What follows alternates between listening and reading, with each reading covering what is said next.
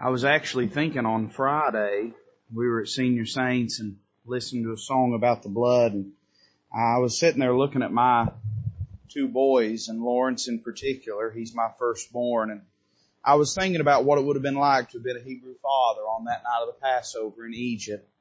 And, uh, sitting there thinking, looking over at that lamb before it had been slain and sacrificed and then looking over at your son and knowing that there is a one-to-one correlation between them two. This boy gets to live because that lamb is going to die. And how grateful you'd be, Brother Charlie, for that lamb when you're looking at it and you know this lamb is getting ready to die. We're going to take this lamb, draw a blade across its throat, open its veins, and the life of this lamb is going to drain out of it so that my son can live. You know, it's easy sometimes we, we hear this and it's a truth God so loved the whole world, didn't he? He, he loved the world that he gave his only begotten son and, and we just understand instinctively and, and biblically, scripturally that Christ died for all men. I think sometimes in the midst of that we lose the preciousness of that understanding that he didn't just die for all men. He did die for all men. But he did not only die for all man, he died for every man. That's what the Bible says in Hebrews, that he tasted death for every man. That lamb died so that my son could live. That lamb died so that I could live. That lamb died and it was not just a lamb, but it was the only begotten son of God, his precious, perfect, eternal son that he gave on the cross of Calvary. I mean, think about that. The thing that makes it precious to me is to think this lamb dies so that I don't have to give up my son. But God didn't just give a lamb, He gave His son. How much more precious it is when we realize He gave up His son so that I don't have to give up my son. He gave up His child so that my child, my wife, my mother, my father, my brother, my sister, my loved ones do not have to die in their sins what a loving God we have. It takes an unsaved, unregenerate mind to look at God and say, you're not fair, you're cruel, you're unkind. For surely when a man looks at what Calvary is, how could he say God's unkind? God didn't have to do that for you and me. That didn't make him God. He was God before he ever did that. He didn't have to do that to, uh, to become God or to stay God. He could have bypassed right past Calvary and it wouldn't have affected how much that He was God. He did that for you and me. He died for our loved ones and for us. He tasted death for every man. He didn't just give up a lamb. He gave up the Lamb of God, the Son of God. And oftentimes it's easy to just miss that, that one-to-one correlation. You say, preacher, he died for everybody. Yeah, that means he died for every single person. If you'd been the only one, he would have died for you. He would have went to the cross of Calvary. If it had just been you walking around this uh, world in your deadness and lostness, he would have went to Calvary just for you. What an amazing God we have. And what an impression it must have made on that little boy that night in Egypt when they looked over and saw this lamb and recognized this lamb's going to die so that I don't have to. Say, preacher, what changes when a sinner gets saved when they look and say, that lamb died so that I don't have to? He died in my place. I belonged on that cross, but He died in my place so that I do not have to die. Uh, you know, the Bible says the love of Christ constraineth us because we Uh, thus judge that if one died for all, then we're all dead.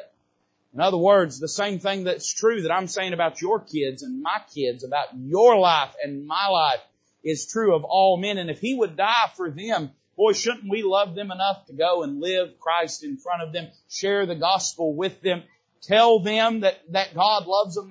Imagine, I mean, listen, imagine, there's people out here walking around think God hates them, think God's mad at them, think God's got an issue with them, got a problem with them. And you and I know that's not true. We know that in fact God loves them more than they love themselves, more than they could ever imagine being loved. And think about how cruel it'd be for us to walk right by people that think God hates them and never take the time to stop and say, you know God loves you. He loves you. He died for you. That's how much He loves you. In a world that is cruel, that is cold, that is vicious, We have a glorious God that loves sinners. What an amazing thing. I just think we owe it. If He'd do that for us, man, surely that ain't too much to ask for us to do that for Him. If He'd do all He's done for us, surely it's not too much to ask for us just to tell others what He's done. That's all we're doing. We're just telling other people what God's done. God didn't even ask us to do it. He said, I'll do it. It's a finished work. I've, I've already accomplished it. All you have to do is run around telling folks what I've done for them. Man, what a God we have, I tell you. And I'm just, I'm thankful for the Lamb tonight. I'm thankful for the Lamb tonight. Turn in your Bibles to James chapter 3. James chapter number 3. We'll try to have a little church here for a few moments, and we'll have the Lord's Supper. James chapter number 3. This is a familiar passage of scripture. I think most students of the Bible, you probably, if you sat in the church house, you probably heard it preached on time and again. And there's a real good possibility. I may say, I may not say anything that you've not heard before, but if I can stir up your pure minds by way of remembrance, that's what Peter said he was trying to do. I think we'll have accomplished a great thing tonight. James chapter 3, verse number 1, the Word of God says this, My brethren, be not many masters, knowing that we shall receive the greater condemnation. For in many things we offend all. If any man offend not in word, the same as a perfect man, able also to bridle the whole body. Behold, we put bits in the horses' mouths, that they may obey us, and we turn about their whole body. Behold also the ships, which though they be so great and are driven of fierce winds, yet are they go- turned about with a very small helm whithersoever the governor listeth. Even so the tongue is a little member, and boasteth great things. Behold how great a matter a little fire kindleth. And the tongue is a fire, a world of iniquity. So is the tongue among our members that it defileth the whole body, and setteth on fire the course of nature, and it is set on fire of hell.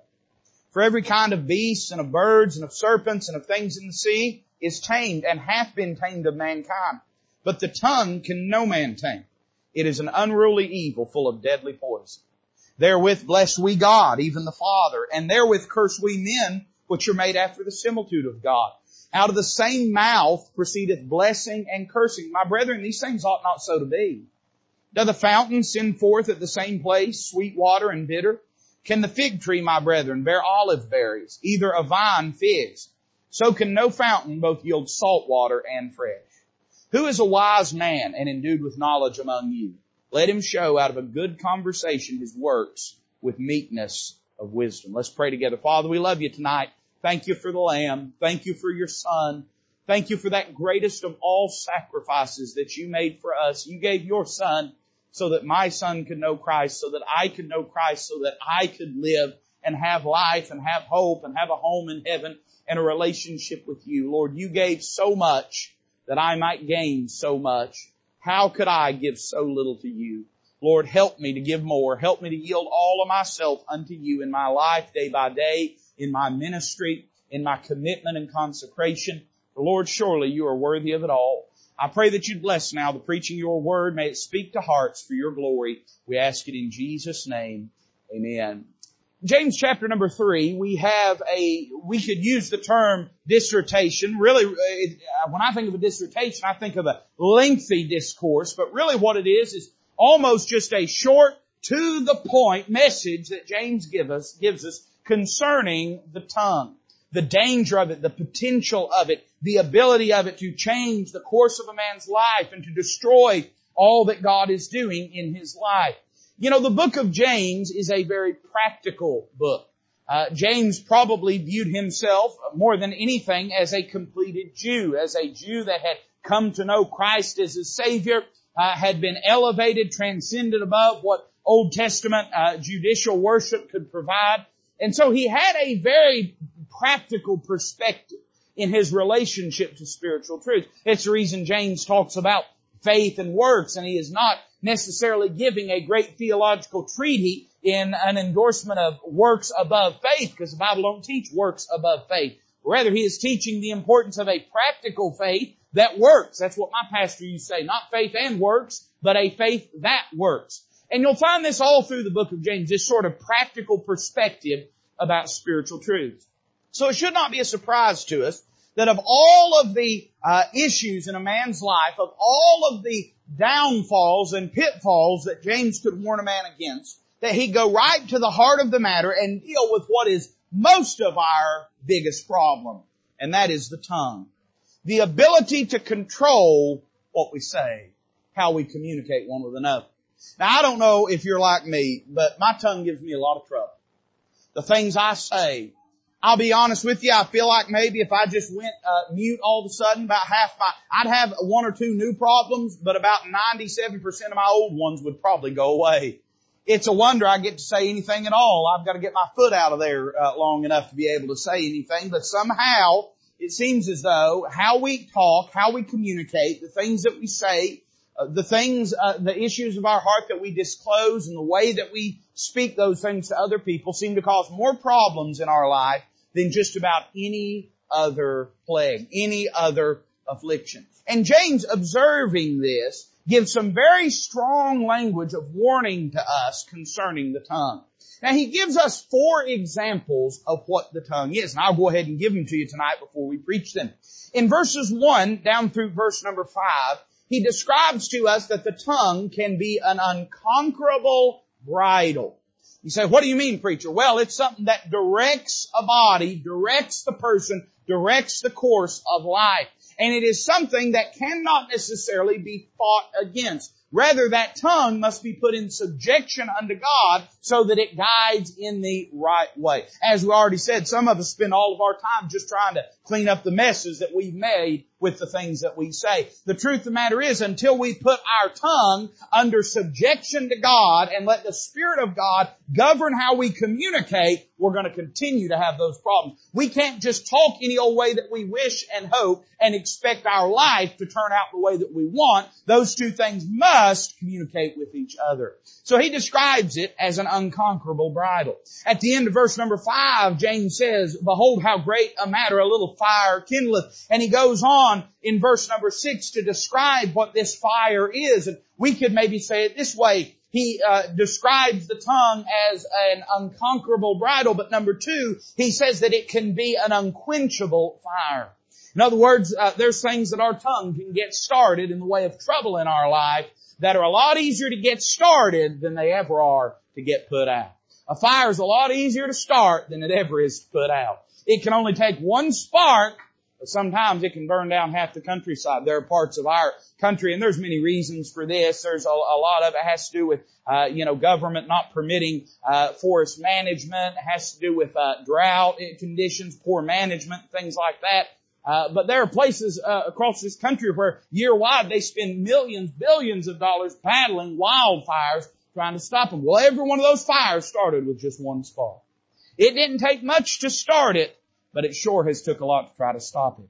Down in verse number seven, James begins to talk about animals, and particularly tame animals. And he observes that the tongue is not tame. It cannot be tamed. We could say this, that it can be an untamable beast. We'll say a word about that before we're done. And then finally, in verses 9, 10, 11, 12, and 13, he begins to use the analogy of a fountain. And he says, you know, the tongue, it is a disconsonant thing. In other words, uh, sometimes the tongue is schizophrenic in its behavior. It will say one thing one second and another thing another second. It, will talk one way. You've met people like this. You, you might have been people like this. I have in my life that in one breath we're saying the right thing. We turn right around before we've even took a breath and begin to say the wrong thing. We could say it this way, that the tongue can be an unpredictable fountain. That what it puts out of it is not necessarily always cohesive in its spirit and in its content. So what can we learn from these four statements? Well, notice first off verse number one. This whole passage begins with an exhortation. James says, My brethren, be not many masters, knowing that we shall receive the greater condemnation. For in many things we offend all. If any man offend not in word, the same is a perfect man and able also to bridle the whole body. Can I boil that down to a little bit of East Tennessee hillbilly language that might be pretty familiar for us to understand? Uh, keep your nose out of everyone's business because uh, people hate Christians enough as it is.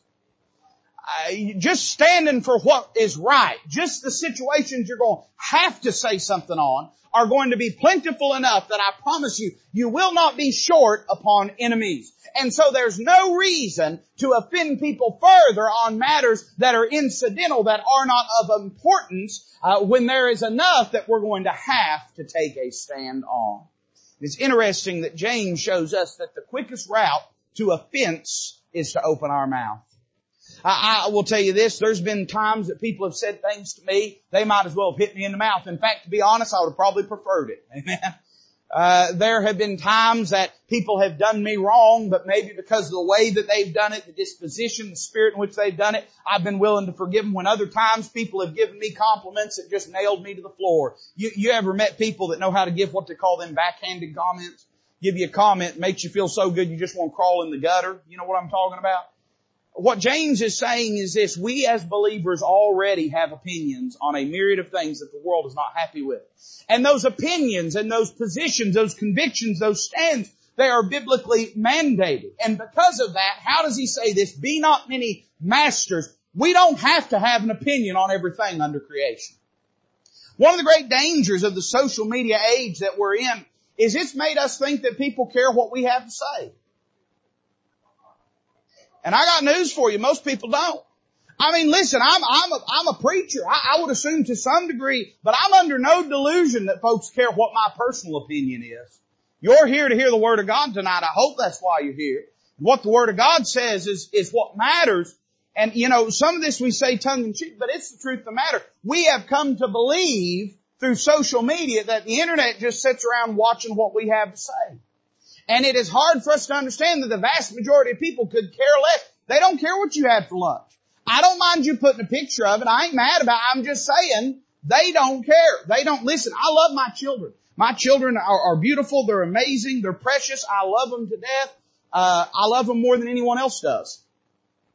And I love to see pictures of them. But I learned this long time ago. Uh, I may love it. That don't mean everybody else enjoys it. Amen.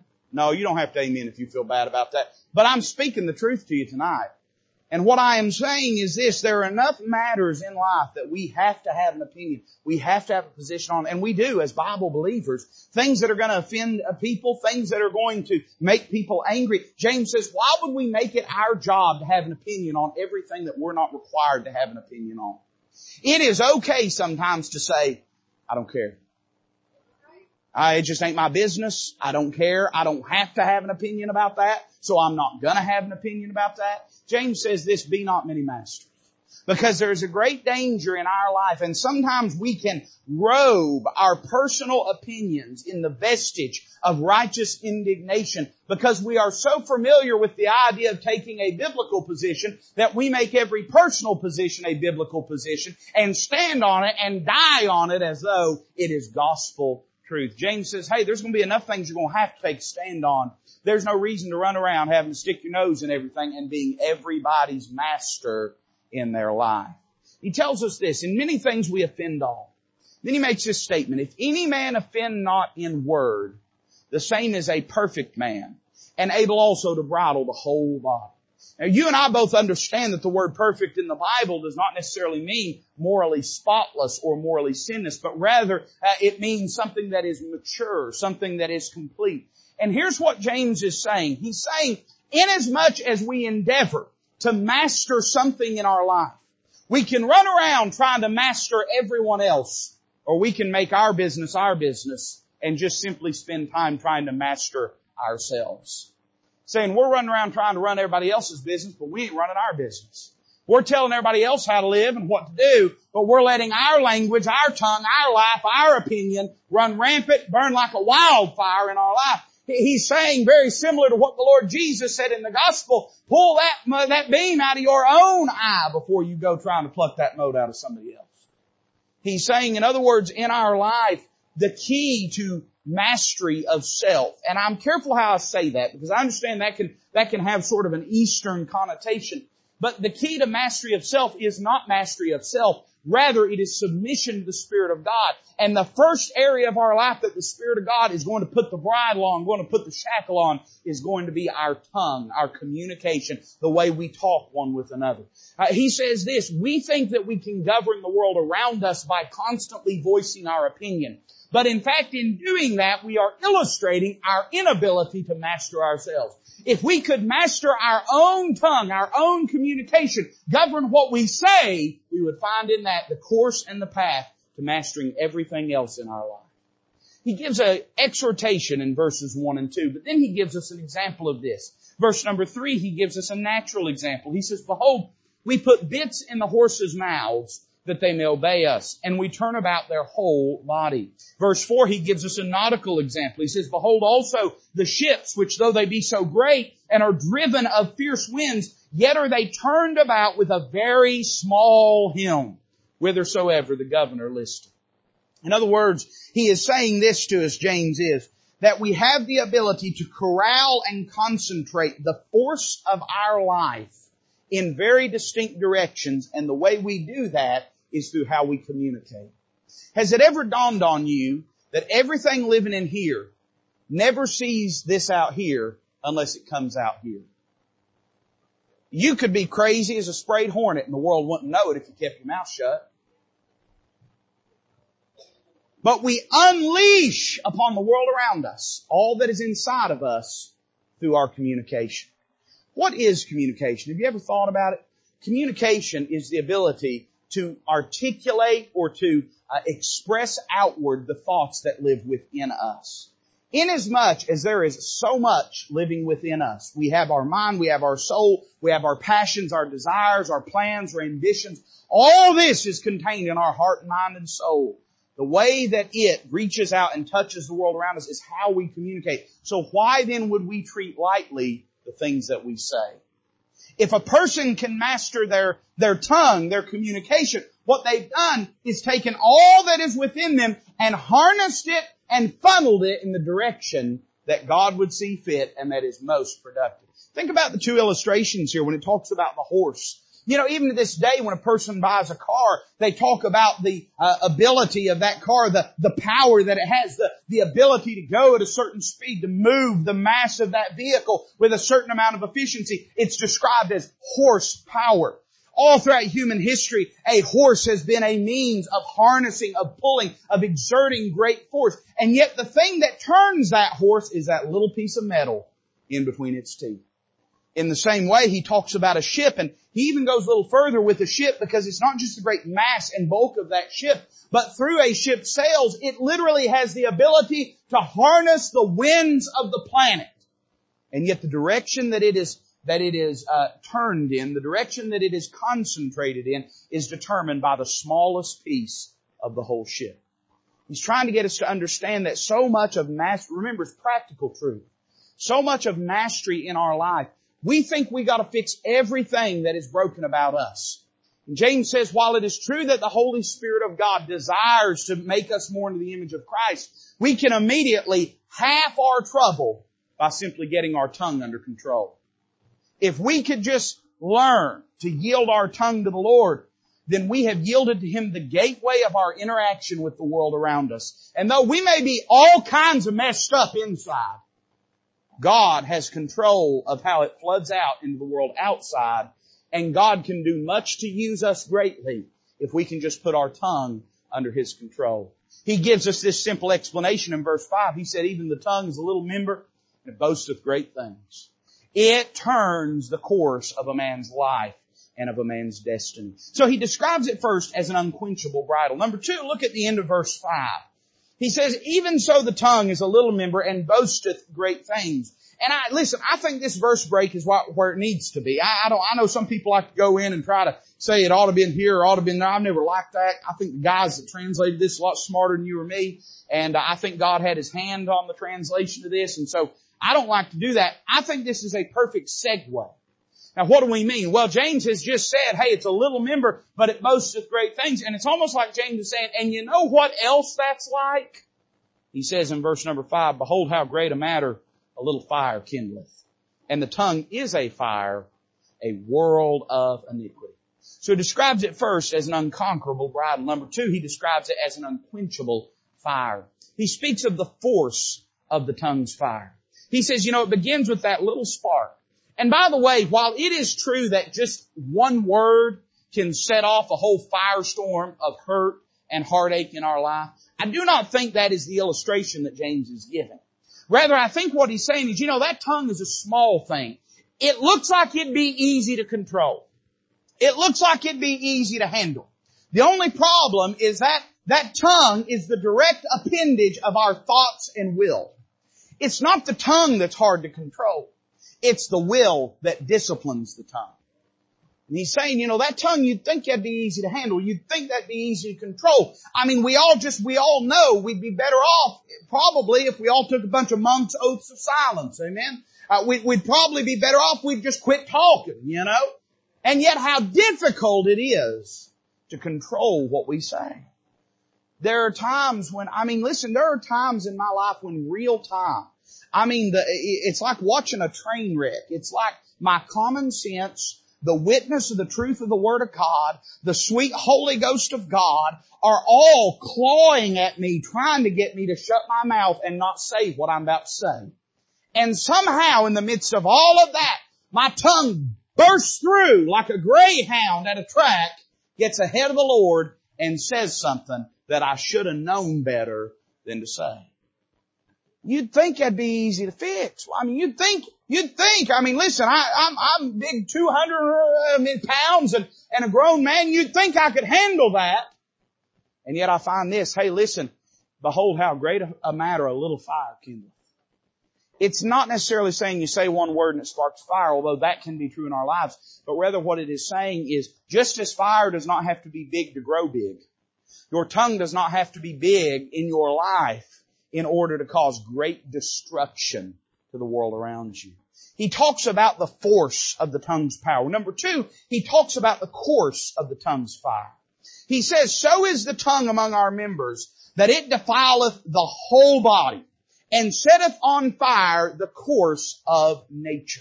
Now that's an interesting statement, of the course of nature. The language literally has the idea of a wheel that's spinning and turning. And I think what James is talking about here is the natural rhythms of life.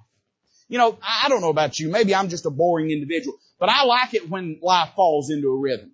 I like things to have a modicum of predictability. I, I, like to sort of understand what's coming around. I don't want just mayhem all the time. I don't, I don't want just chaos all the time. You call it spontaneity. I call it a headache. Somebody say amen to that. I, I like a little bit of predictability. And what James is saying is there is a way that God has designed life to go. But just as fire has the ability to disrupt the natural rhythms of nature, and it does, it can change crop cycles. It can change uh, molecular or mineral balances in soil. It can cause things to grow that wouldn't have grown. It can prevent things from growing that would have grown. It can change the way that wildlife inhabits a place or interacts with a place. The, the, the, the fire has the ability to change everything about it and leave only a wasteland behind it. In the same way, the tongue has the ability to take everything in your life that has stability, that has peace, that has productivity, and burn it to the ground. What is the course of it? Well, what's the course of fire? Fire goes where it is fed. I want you to listen to what I'm about to say right here. I might help you. Uh, the tongue goes to where it's listened to. It goes to where it's fed. Fire goes wherever there's something to destroy. Say, preacher, what will my tongue do in my life? How can it destroy my, it, it'll destroy everything there is to destroy and it will reach out for those things that gratify it and feed it. You know, you will find that there will always be somebody to listen to the things that we say that we ought not be saying. You'll always listen. The devil will always put a gossiper there to listen. The devil will always put somebody there to listen to whatever lies we may tell ourselves and, and tell others. The devil will always put somebody there. And it, it is like a fire that feeds upon itself and consumes everything in its path. The fire consumes and there's nothing left behind. What is the course of the tongue's fire? Well, it, it, goes in whatever direction that there is fodder for it, that people will listen, that people will countenance what we have to say. But after it is all done, there is nothing but a wasteland left over. It will destroy them. It will destroy you. It will destroy everything. And why is that? Well, notice this. The force of the tongue's fire. It's a, it, it, behold how great a matter a little fire kindleth. And the Bible says it's a world of iniquity. We could say a lot more just about that phrase, a world of iniquity. There's no telling what our tongue is capable, what kind of problems, what kind of shame to the name of Christ our tongue is capable of producing. But then he talks about the course of the tongue's fire, uh, that it defileth the whole body, it setteth on fire the course of nature. But then he says this, he points to the source of the tongue's fire. He makes a strong statement here. He says, it is set on fire of hell. What a fascinating thing. It is set on fire of hell. What is he suggesting to us? He is suggesting that the same flames that burn in eternal judgment in hell are the same flames that our tongue is set on fire of and that our tongue sets fire to in our lives around us. Could we maybe say it this way, that there is a satanic energizing to the activities of the tongue in a person's life? In other words, I, listen, I got news for you. I, you. You ever said something and the exact wrong person heard it? And you thought to yourself, I wish anybody had heard what I said but them. And you might have thought to yourself, I shouldn't have said it. You might have thought it was okay to say it, but they're going to take it and twist it and misconstrue it and use it, weaponize it again. But, but you've thought to yourself, boy, I would give any, I can't believe they heard what I said. I wish they had not heard. They're the worst person to hear. Can I tell you this? Hell hears everything we say.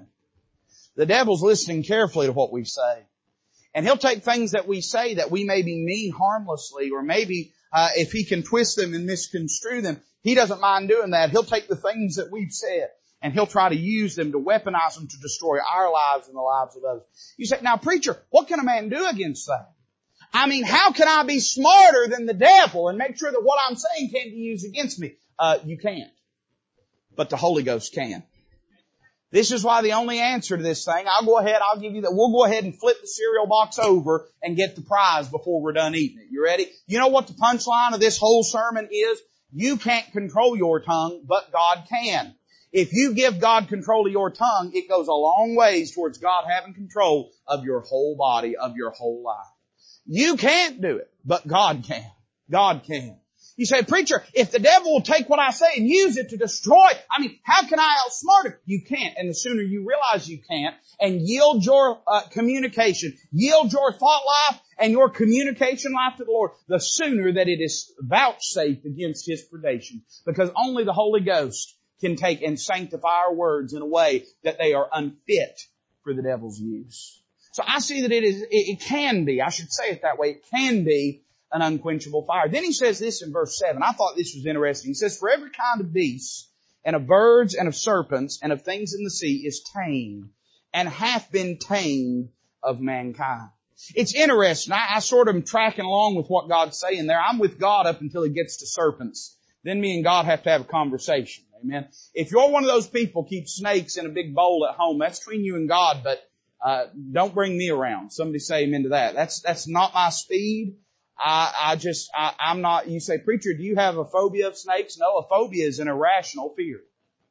I have a perfectly rational fear of snakes. Like, I, I'm not afraid it's gonna, it's gonna, you know, like squeeze me to death. I'm afraid if it's got poison in it, it's gonna bite me and I'm gonna die. And that is perfectly reasonable and rational, alright? But it's interesting the way that, that James says this here. He says, you know, you look around, and every category of animal life, mankind has been able to tame. And yet he has not been able to tame the tongue. And I thought about that word tame. What does it mean to tame something? It does not merely mean to master it. There are certainly, I mean, the Bible tells us that God gave Adam dominion over all creation. I mean, listen, I'm not a fan of mosquitoes. I'm not a fan of, uh, you know, of, of, I hate starlings. We ain't going to get into a big thing about it because I'm preaching a message, but I hate starlings. Uh, but at the end of the day, I ain't afraid of none of them. I ain't worried we're going to be swept away by a great swarm of starlings. We have the mastery of all things. Uh, God has put creation under the dominion of man. But mastery is not the same thing as taming. Can I use this word? We're pretty familiar with it. He talks about the domestication of the tame. And that's what it means to tame something. It implies two things. One, I would say this, that to tame something is to enlist it into your work or your cause. It is to take something like we have uh, cows or like we have mules and to be able to yoke something to it and use it reasonably for our benefit and for our ability. That's what it means to tame something. I would say there's a second thing, a second dynamic to the idea of taming something. To tame is to enlist something in our uh, work or in our pursuit. Number two, to tame is to entrust something. A part of the reason when we bring an animal into our home, we are trusting that animal. We know it is an animal. We know it has the ability uh, to hurt us. I mean, it has, if it's a dog, if it's a cat, if it's a whatever it is, a dog has sharp teeth. Chances are, probably every one of you that's got a dog, you could probably kill your dog before it killed you, but not before it put a hurting on you. And you've brought that animal into your house and you trust that animal. You trust it to be around your children. You trust it to be around your spouse. You trust it to be around your stuff. Some of y'all, if you got a golden retriever, you shouldn't trust it to be around your stuff, but you trust it to be around your stuff. And there is a certain level of, of, of honor and trust between the two. So to tame, Brother Charlie, it's to enlist it, to say, I can use this. I am smarter than this animal and I can use it for my benefit. Uh, the mule doesn't understand why we put a harness on it, but that don't matter. We're smarter than it, so we're going to use it to pull heavy objects or to pull a plow or whatever it might be, because we are confident that we are smarter than that animal. Number two is to trust it. We believe that we have that animal's loyalty and affection. Now stop and think about what James says in the next statement. He says, but the tongue can no man tame. He does not say it cannot be mastered. He says it cannot be tamed. What's the difference between mastering something and taming it? Well, to master is to merely have sheer brute force dominion over top of something. To master it is to have control over top of it. I remember I used to have a dog, I, and I'm not, I like a dog as much as the next guy. I don't have one right now because I got two kids and they're messier and, uh, it's all I can do to keep up with them. But, but the, you know, we used to have a dog. I used to have a boxer dog and, and his name was Brody. I didn't name him that but that was what his name was. And Brody was a big old brindle boxer dog. He looked mean. He was not mean. Uh, he was dumb, but he wasn't mean. And he was a sweet dog. And I remember one day, me and Brody, we, he had, I got him when he was about a year old. And he had all these bad habits and he had all this sass and attitude like a child. And so I, I was trying to, I, I was saying, now how am I going to get control of this dog? He's big. And so uh, what I learned is I had to be the alpha with this dog. You know what I'm talking about, right? I had to show this dog that we were in a pack of two and I ran it. And so what I did, I remember one day I was telling the dog to do something and it wouldn't do what I was telling it to do and I told it what to do and it wouldn't listen to me and I told it what to do. And so finally I tackled the dog, I wrestled it to the ground, I held it down and I got in its face and I screamed at it as loud as I could. I don't know what the dog was thinking, but it worked. Whatever it was. I growled in its face and I screamed at it. And that dog was a different dog from that day forward. Say, preacher, what had you done? I had mastered it, right? I had shown it I am in charge. But now that don't mean I could have said, Brody, sit. He'd sit down and wag his little nub of a tail that he didn't have. Didn't mean that he had been tamed. It just meant he had been mastered. Say, preacher, can the tongue be mastered? Yes, by the Spirit of God. Preacher, can the tongue be tamed? No, it cannot. To tame it is to say, I can use it for my purposes because I'm smarter than it. You know, sometimes we get the idea that, that we're, we're smarter than everybody, we're smarter than what, and we can use the things that we say to manipulate and coerce because we're smarter. You know the problem with telling lies is eventually you get caught in that web of your own lies. You can't remember everything you've said. You started down that path because you thought you were smarter than the tongue. But come to find out, the tongue made a fool of you and showed you you weren't smarter than the tongue. See, it cannot be enlisted in because we are smarter than it. Instead, we have to recognize that unchecked, it will lead us to destruction. And only, the tongue can't be set free to run wild. It's got to be put under subjection to the Lord. You know why? It's not a tame creature. It's not a tame creature. Number two, what does it mean to tame? It means to entrust it. To entrust it. You bring that animal into your house because you trust it. You know, our problem is sometimes we trust our tongue. And, and again, the tongue, what is the tongue? It is the expression, manifestation, revelation of our inner thoughts. It is communicating that which our heart and our mind and our will and discipline believes and says and, and feels. And it is instead of putting it through the filter of God's Word and of the authority of the Spirit of God, we just say, no, I'm just going to say what I want to say. We think we can trust it. But you know what you'll find? It is a wild animal and it will bite you every single time. There's never been a time that I've spoke without thinking that it has turned out well. There's never been a time when the Holy Ghost has put His finger on my lips that I have pushed Him away and spoken in self-will that it has turned out well. I've never ever been able to trust my tongue to speak apart from the Lord and it turn out well. It is an untamable creature. It cannot be tamed. That's what it says. The tongue can no man tame. Number two, it cannot be trusted. It is an unruly evil. And you know, this is interesting. I'm not going to preach this. I'm just going to mention it and move on. It says full of deadly poison. You know why? You know why you can't tame the tongue? Because it just takes once for it to put you in a coffin. You know why we don't keep poisonous snakes as pets? I hope you don't keep poisonous snakes. Just go on the record. If you got a poisonous snake, uh, Walridge Baptist Church does not endorse that. Don't bring it around here. Don't carry it around here. Uh, and if and if you get bit and die and you thought that was faith, I'm sorry, you're going to get to heaven and find out it was stupidity, man. So I'm not. I don't endorse that. I don't truck with that. I, I, there ain't no Bible for that. Not a bit of it. But let me say, why do we not keep those? Because the risk is too high. The risk is too high. I'm going to tell you my feelings. This is going to make some of y'all mad. That's okay. That's all right. I planned on it anyway tonight. I, as my boys get older, I might start keeping an animal in the house. Right now, I don't. Now, you may, and that's fine. If you don't disagree with this, that's between you and God. I'm not mad at you. Don't be mad at me. But you say, preacher, why don't you get them little boys a dog? Because Schofield is three years old and just about any dog we get could destroy him, could hurt him before I could even get to it to stop it. Now, you don't have to agree with what I'm about to say, but I'm just telling you my opinion. To me, the risk is too high. Said, but preacher, they're domesticated and they're tame. Yeah, but I love that little boy. And it would only take one mistake, one moment, one blink of an eye. Preacher, why can't we trust the tongue? Because it's full of deadly poison. It don't have to run buck wild for two years to destroy you. It can just speak one word.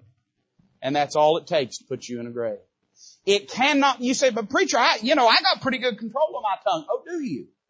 Can you guarantee that everything you say, except it's under the direction of the Holy Ghost, is always going to be edifying and always going to be glorifying Christ? Most of us would say, well, preacher, I can't guarantee that. Yeah, that's right. And it's full of deadly poison and it only takes once. No telling how many churches been blown up by one or two words spoken. How many marriages been destroyed by one or two words spoken. How many friendships been burnt to the ground over one or two words spoken. I'm telling you, it's full of deadly poison. It don't take much. It don't take much. So when I read this, I, I learn these, these three things. I, I learn that it is an unconquerable bridle. It's an unquenchable fire. It, it can be an untamable beast. But then finally, look at verse 9. I'm just going to mention this in passing and then we'll be done. It can be an unpredictable fountain. He speaks first off in verse 9 about the talk of a corrupt tongue. He says, therewith bless we God, even the Father, and therewith curse we men, which are made after the similitude of God. Now, the big $10 word, but it's the most accurate one we could give, would be the word disconsonance. It means a disagreement that is so noticeable as to be jarring. And James says, you know, it's an amazing thing that with the same mouth, we could curse men and we could bless God. And yet he says, you know, that mouth has the potential to do both those things. It's probably been true of your life. I know it's certainly been true in mine. There have been times that I have been that schizophrenic in my communication where that one minute I was praising God for His goodness and the next I was chewing somebody up, cutting them to ribbons, saying something ugly or criticizing them. I've been guilty of that. I bet you've been guilty of it too in your life.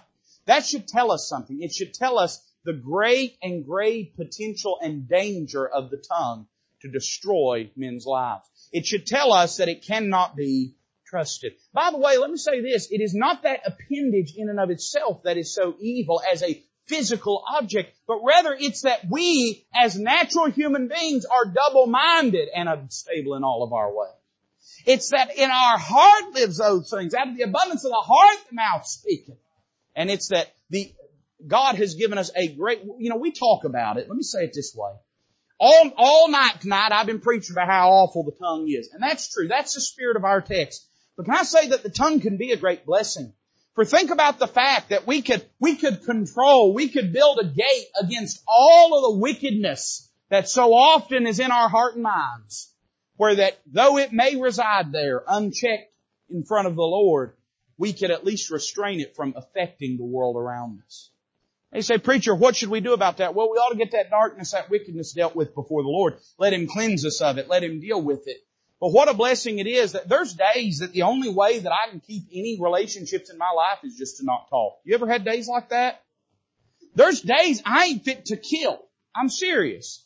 There's days I ain't fit to drag out to the woodshed and shoot. And uh, you'd know it if I opened my mouth. Now there's days I do open my mouth and we'll, that, that's a whole other thing. My wife can give testimony about that later. But what I'm saying is think about the fact that that could be present in our hearts, minds, and lives. But God has given the ability to restrain that only by gaining mastery over that one little appendage. He speaks about the talk of a corrupt tongue. And I, am just going to mention it. The next few verses, he talks about the tragedy of a confusing tongue. He says, out of the same mouth proceedeth blessing and cursing. My brethren, these things ought not so to be. Doth the fountain send forth at the same place sweet water and bitter? Can the fig tree, my brethren, bear olive berries, either a vine fig? So can no fountain both yield salt water and fresh. And you know, you know who that's the greatest tragedy for? For the man that comes to drink at the fountain. You know who it's the greatest tragedy for? The man that comes to eat at the fig tree. The man that comes thinking he's getting one thing and instead getting another. I thought you was a Christian. I can't believe I'm hearing you talk this way. I thought you were a child of God. What a tragedy it would be for men to hear the words of our lips in our moments of rebellion and disobedience and think that's what the sweet fountain of the gospel of the grace of God sounds like. But you know, when we don't keep our tongue in check, when we allow our flesh to operate and to, and to move our communication, that's the very thing the world's gonna think. I've had it said to me, it's a tragedy, and sometimes it's been justly and sometimes unjustly. Uh, it seems like a lot of times these people come up to you and want you to give them money, and uh, if they know I'm a preacher, if I don't give them money, they'll always say, "You call yourself a Christian." yeah, and uh, so sometimes it's been unjustly, other times it's been justly. Other times I've said something, and the Holy Ghost has smoked my heart because it needed to be smoked. But imagine that a person could hear the things we say and think that's Christianity. That's Christianity. Uh, that cussing, that ugliness, that mean spiritedness, that's Christianity. The great danger in this confusing tongue, the great danger in this unpredictable fountain is somebody's going to drink of it. Somebody's going to listen to it. And they're going to think that's what Christianity is. So then he closes with this thought, verse 13. He speaks about the, the talk of a corrupt tongue, the tragedy of a confusing tongue, but then he ends by talking about the testimony of a consecrated tongue. He says, who is a wise man and endued with knowledge among you? Now, isn't that interesting?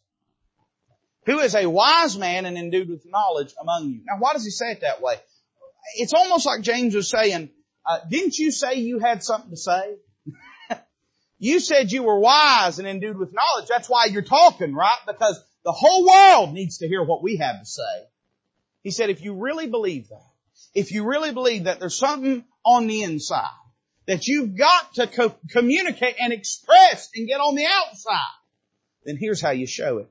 He said, let him show out of a good conversation his works with meekness of wisdom. I don't have time to unpack everything, but it's interesting that he speaks about our conversation as a manifestation of our works. What he's saying is that the tongue can be a manifestation of our wisdom, or it could be a manifestation of the working of God in our life. It could be a conduit for our own thoughts, passions, and wills.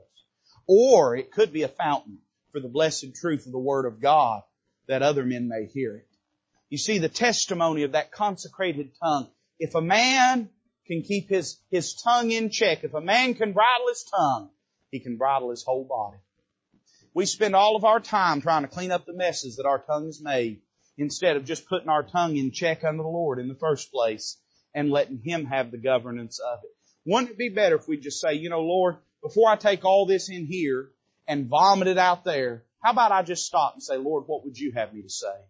Let me let you have control of my tongue, of my lips, of my words. Let's bow together tonight as a musician comes to play.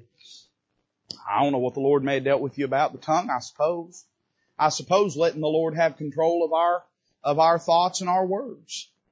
But it might have been the Holy Ghost dealt with you about something else entirely. something in your life that nobody would know or would guess about. But I'll tell you this, you know, He knows about it. And if He dealt with you about something, you ought to deal with Him. You ought to deal with Him. Preacher, how can I turn this tongue to good use? Well, a good way would be to bow the knee before Him at an altar, to confess your sin, to agree with God that it is sin, and to ask Him to forgive you of it, to cleanse you of it, and to help you to walk in righteousness. Let's, let's bow. Father, bless this invitation. May it glorify your Son. We ask it in Jesus' name.